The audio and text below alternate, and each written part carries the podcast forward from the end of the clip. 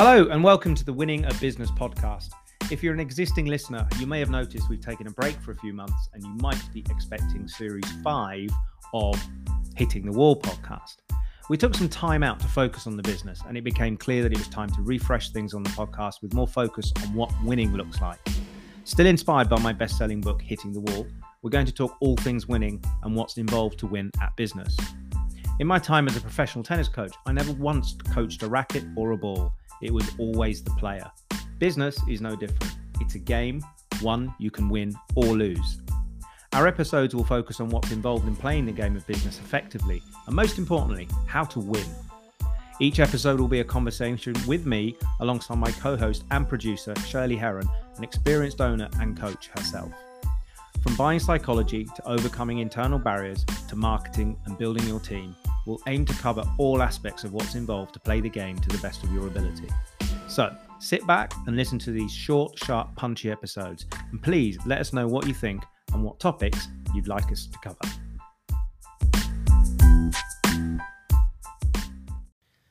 Welcome to this week's episode. This week we are talking about pricing. Shirley, hello, how are you? I'm good. How are you? I'm all right. haven't seen you for a I week. know. No, two two weeks I think. Two weeks. You've been quite busy with some stuff, haven't you? Yeah, on another client. Royal Marines. Yeah. Been enjoying the Are we- view. Are we, yeah, are we allowed to talk about this, or is this a secret project, or is it a little bit secret? Mm. The Royal Marines. Okay, clothes on, clothes off, clothes on. clothes on. Just checking, you know, enjoying the view, just making sure. Anyway, pricing. So th- this this is you know what? In fairness, pricing has come up a number of times in the last few weeks, and it really jumped out at me at our locker room meeting last Tuesday, hmm or as people are listening to this, a couple of Tuesdays ago. And I put my one pager down as I do, you know, in front of everybody, and I saw a couple of people sit down and look at look at the, the content, you know, for the day, and literally their eyes rolled so far backwards I thought they were going to drop out the back of their neck. and it, it really was a kind of, oh, we know this. We know Okay. this. And I just, and there's two things here. One, actually, the piece about the pricing, but also the assumption piece. Mm, that attitude. Yeah. And in fairness, both the people that I noticed came to me at the end of the day and said, I know how far back my eyes rolled in my head, but that was one of the best sessions we've ever had. It, mm. it was really good. It's really got me thinking about how we're doing our pricing, how we're, um, it's perhaps affecting our sales and also our marketing and the type of people that we're attracting. And I've got a lot of work to do. So mm-hmm. that, that, that was really good. But what I only wanted to talk to you about today was that, that assumptiveness mm. because I'm sure you've come across it before. And it got me thinking about when, um, you know, my old life as a tennis coach, and you're working with four and five year olds, we, we were teaching a skill through repetition, essentially. And you've probably heard that phrase that, you know, repetition is the mother of all skill.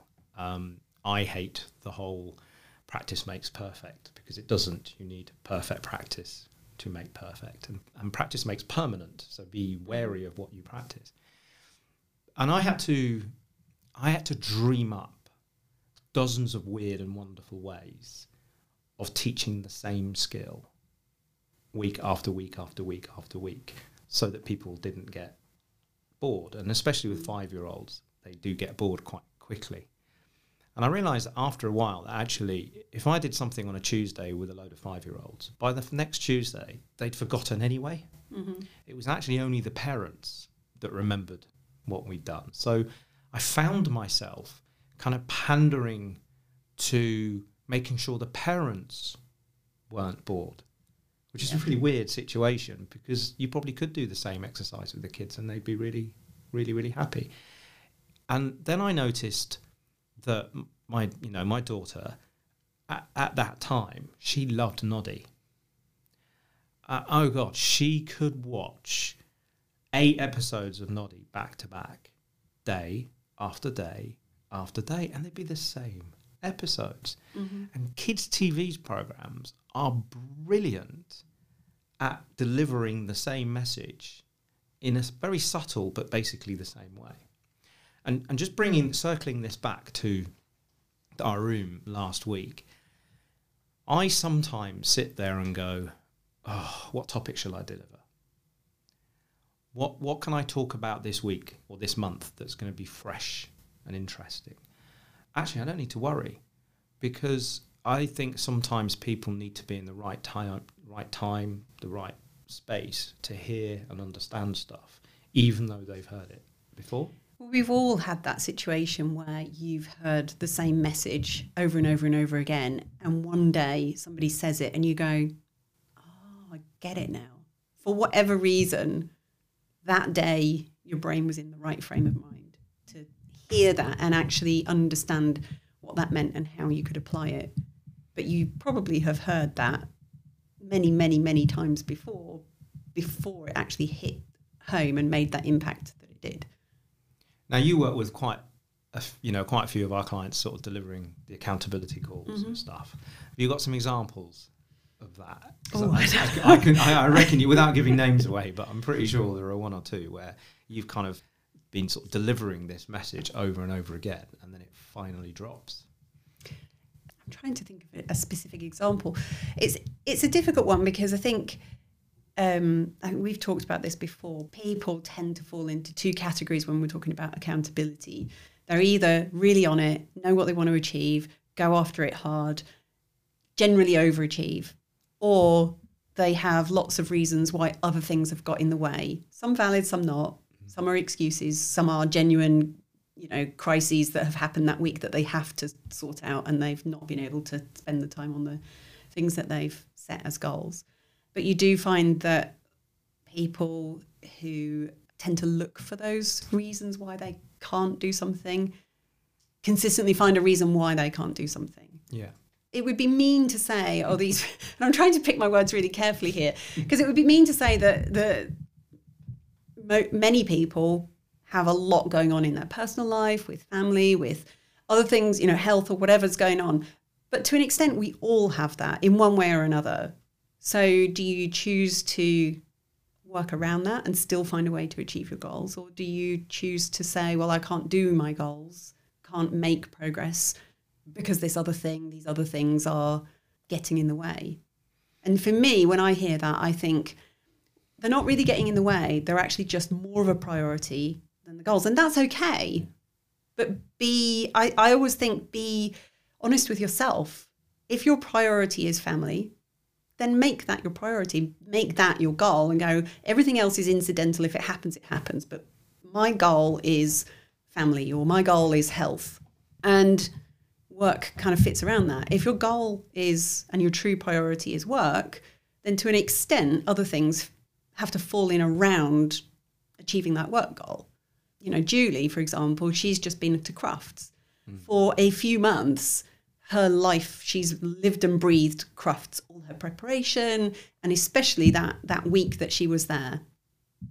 Everything else may have happened, may have been a priority. She's got family stuff going on as well, but her priority was Crufts. So other things had to fit in around that. Other people have got priorities with family, Yeah. and so their work falls in around that. I just think be honest with yourself.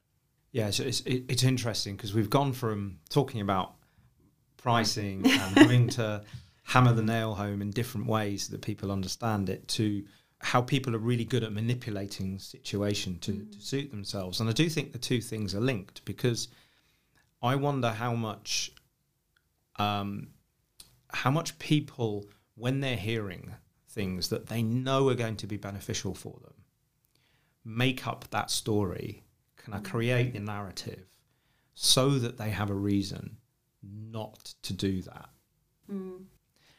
and it, and it might sorry it might be that they're not in the right space and they just need the excuse or they're not ready to hear it or uh, you know circumstances dictate that they're they're too busy or whatever it is. But I think that honesty piece is is quite important. We've you know I've, I've lost count of the number of time I've been in rooms and we've you've said to somebody you know it, if you did this it would make a big difference. And we know it would make a big difference because I've done it this other person's done it they've done it it works and they go yeah yeah yeah yeah yeah and they come back and they say oh, I haven't got around to doing that haven't got around to doing that and then they go away and they perhaps speak to somebody else who says have you thought about doing whatever this thing is and they do it And it's really easy for us to go, well, why didn't they do it when we said it? Mm-hmm. But actually, I think a lot of it's down to timing and where they are in their own heads. Absolutely. They have to be in the right mental space to hear that message and to, to take action. And sometimes, you know, it may just be that at that moment that this person said, Have you thought about X? Other things have cleared a little bit in their life that means that they've actually got not only the emotional space to, to take that message on board, but they've actually got time to do something about it. Whereas you might have said the exact same thing, but at that particular moment in life, you're not aware of, but things are going on in their personal life Mm. that just mean that they're overwhelmed or they're busy and they, they understand that it could impact their business in a really positive way, but they just don't have mental, emotional, physical space because of other stuff that's going on to actually take that on board and, and run with it. It's not right or wrong. It's just there are moments where things align and without getting too woo woo on it, but you know, they, they do. Sometimes things align and sometimes they don't. And it's not right or wrong, it just is. I, I always remember when I met my now wife, and she said to me, "Oh, I wish I'd met you, you know, years ago." And I made some joke about being in school because she's a little bit older than me, and um, it's always stuck with me because I think she was right. If we'd met a year before or a year later, it probably wouldn't have worked. But at that point in time, it did. Yeah. You know, it was the it was the right person at the right time, and I think I think that's relevant because it's the same with information. I think you have to be in a place to take on board information in the right way, and you, you, it's it's almost like a trilogy of things. You need to be open to it. Mm-hmm. It needs to be delivered to you in the right way, so so that you're able to take it in, and it needs to be delivered to you at the right time. Mm-hmm. And I think if all those three things align, without being woo woo, mm-hmm. if all those three things align, you can almost have a, an epiphany. You can almost have an, a moment of, oh my God, this, this is, wow, this is amazing.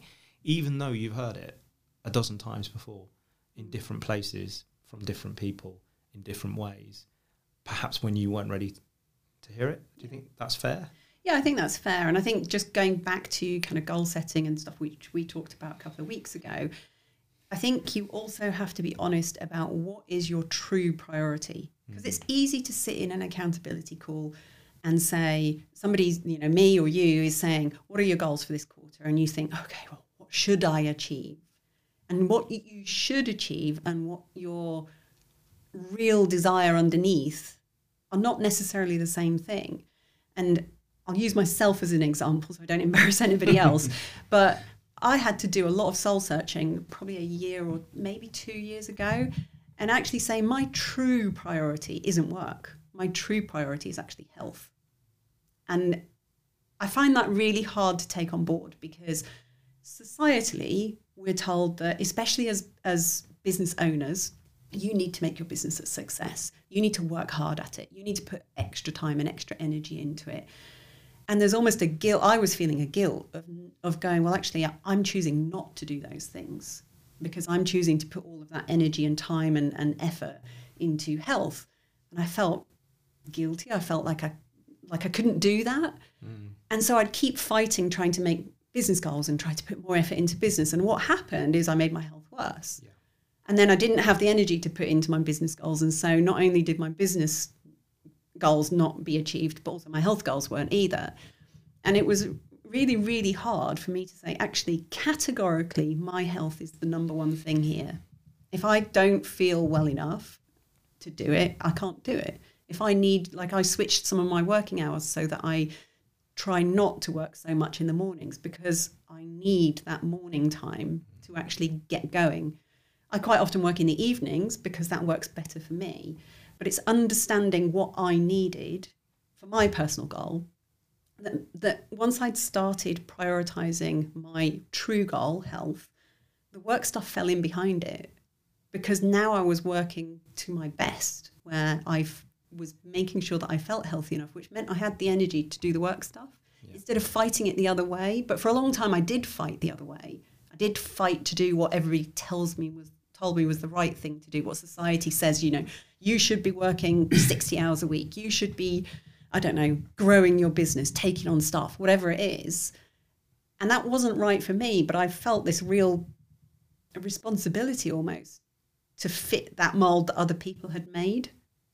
It's fascinating how things kind of tie together in the right time because I listened to a fantastic podcast yesterday mm. and I can't, I'm trying to remember the name of the guy and if I remember, we, we can put it in, in the links in the podcast. But he was talking about being happy and a lot of what he said really, really resonated with me. And the thing that one of the things, one of the many things in this episode that stood out was this um, principle that of I'll be happy when, mm. and it starts in school um, because I'll be happy when, when, comma when, is bound up with I'll be happy when I'm successful, and that that starts in school with grading marks mm. because whatever we say, our our marks are based on how well we do against our peers in that year group around the country. It's weighted. Mm-hmm. So what the school system is basically saying is you, you are better or not than your peers, and I think that stays with us. Mm-hmm. Everything we do when we then go to you know you know if we go to university, if you go and get your jobs, it's all about promotion. It's all about the next step. It's all about earning more it's all about well when i earn more i can have the bigger house i can have the faster car i can you know have the nicer clothes and when i have those things i'll be more successful and we've as a society we have equated being successful with therefore being happy and um, he, he, he talked about this wonderful thing that he uses with his patients sometimes where he'll say to them so I'll, I'll, I'll do this with you because he did it and it was really quite cool. If you're okay, so name name me three things, just just three things that make you the happiest. You like doing that make you the happiest. Sleep. Okay, fine. Seeing friends. Yeah. Not being in pain. Not being in pain. Okay, so let's forward you to being on your deathbed. Mm. I know it sounds really morbid, and then looking back how much time did you spend doing those three things? Yeah. And you you you talked, you know, two three minutes ago about are people picking the right goals? Mm. And I think if we kind of look, I know this is a business podcast, but I, I think I'm very strong about people um, identifying what success means to them, mm. what winning means to them. And winning, the danger with the word winning is it, it conjures up images of beating other people. Actually, I think winning's about beating yourself, not beating yourself up, but being better than you were yesterday. It's winning mm. against yourself. A lot, a lot of it is that it's that rocky quote of you know the the, the, the toughest opponent you're ever going to face is the guy you see in the mirror, yeah. Okay, or the girl you see in the mirror. And if, if you've got those anchors of three things that truly make you happy, and you decide that th- that, that happiness equates to success, then spend time and, and don't regret not time spent doing or building things to enable those things. So you are working on your on on the, the pain free bit mm-hmm. right now. Yep. Okay, you'll be able to look back and go, do you know what? I, I am pain free. I spent most of my recent life pain free because I chose to do something about it, rather than having that regret of I wish I'd done something about mm. it. Now that doesn't have to be the, at the expense of the, the business, because arguably your business gives you an opportunity to help fund being able to pay for you to be pain free. Yeah. In the same way that I don't necessarily want a bigger house. Um, my car's big enough, thank you. We're probably going to get a smaller one next time around. Um, but the things I do are anchored to the things that make me happy as well. And, and I can't trip those three things off my tongue as and you struggled with, with yeah. one. Uh, one of them is definitely spending time with friends. I think the other is is spending time with other people and helping them mm. achieve their definition of success because that makes me happy. Watching other people achieve for themselves for the right reasons mm. makes makes me really happy. The third, I'm still working on. it might just be reading a good book. Yeah. You know, it could be that selfish and that simple. But I want to be able to look back on my life and go, well, did I strive towards those things? Did I build? I've chosen to run a business and to build a business because it gives me greater opportunity to do those things rather than just walk, work towards having the bigger house and Mm. the faster car, like i- in competition with everybody else, chasing that. But this is where it's important to know what you want Yeah. out of life. Yeah. Because society is really good at saying you're only good enough if. And this comes back to what you were saying, what is what's what's success. But Mm. even in the self-employed world, there there is a pressure that I think most people feel to have a bigger business, to have staff, to increase their turnover. Because by being perceived to bring in more money, because you don't necessarily just because you have a bigger business and your turnover's more, doesn't mean that your mm. profit margin's more. But society, even other self employed people, perceive that if you achieve those things, then you're successful. Then you can have a bigger house, go on fancy holidays, buy a car. And those are ways that society sees us being successful. But what if success is spending time with friends, not being in pain, having more sleep? You know, that, that doesn't mean that you're not successful Correct. just because there are fewer outward signs of success. Yeah. You know, I made a choice because of my health to not work full time. I'm fortunate, you could argue, that because I'm self employed, I get to choose that. You know, that that's a choice that I've made. It also means I don't earn as much money, but that's a choice that I've made based on what my priorities are. Mm. And those priorities in the future may change when you are not in pain as much and your health is under control and you feel like you can commit more to it if that's what you want to do. Exactly. Yeah. Yeah. But you know, similarly, I I don't live in a in a very big house. I actually live in a small flat, and I've had quite a lot of stick from people saying, "Well, why don't you move house? Why don't you buy a bigger house? Why don't you, you know, how could you possibly be happy in a small flat?" And I don't think I'm going to be more happy because my f- square footage is bigger. You know, but there's a perception that Yeah. you will be. Yeah, and there's and then there was some data showing that by all available evidence um, through quite vast surveys of people that once you have enough money to have food, shelter, um, enough to kind of buy you the, the things that make us happy, and just well, just to do things, much much more than that doesn't change your level of happiness. So they've, there's a, there's been a lot of research on asking people how much they earn um, and what their cash and what their liquidity is like, and, ha- and and asking them to measure the, themselves on a scale of one to ten of how happy they are. Yeah. And and there comes a point, I guess, on that the the, the you know the uh, Maslow's pyramid hierarchy of needs, that you only have to be sort of three four steps up on that pyramid. You don't need to be at the top or anywhere near the top before any higher on the pyramid doesn't have an impact on happiness. Mm. So I think it's important to recognize that look, we started this episode today talking about pricing. or it was meant to But that impacts And- because pricing is reflected in your business and choices you make in your business. But your business is reflected on what choices you make for yourself. Yeah. Yeah. My favourite phrase, it's all right for you, dot, dot, dot. Hmm. We all make choices. Hmm. My brother smokes. I don't. He spends a lot of money on smoking. I don't.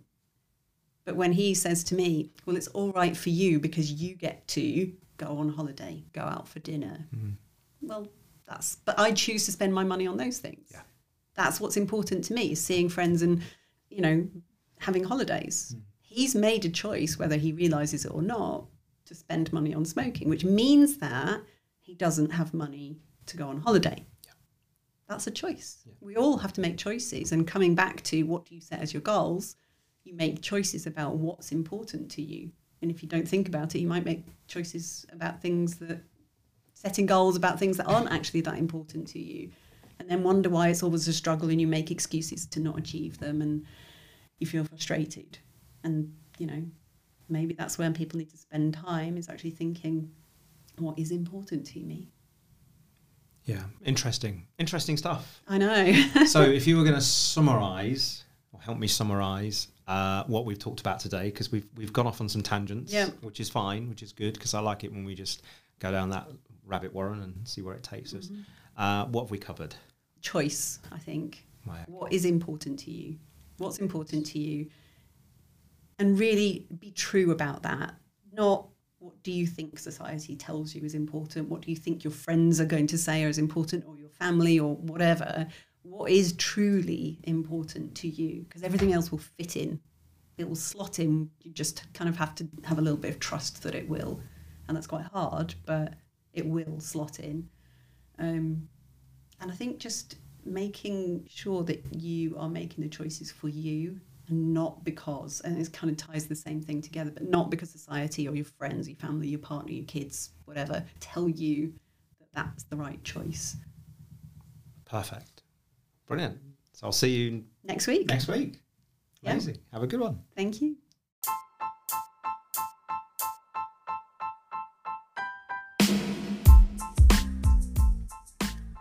You've been listening to Winning at Business. We really hoped you enjoyed this episode. And as always, if you have topics you'd like us to cover, get in touch and we'll do our best to make it happen. Don't forget, you can also get your copy of Hitting the Wall, the book that inspired this podcast, from Amazon and other retailers. Bye for now until the next episode.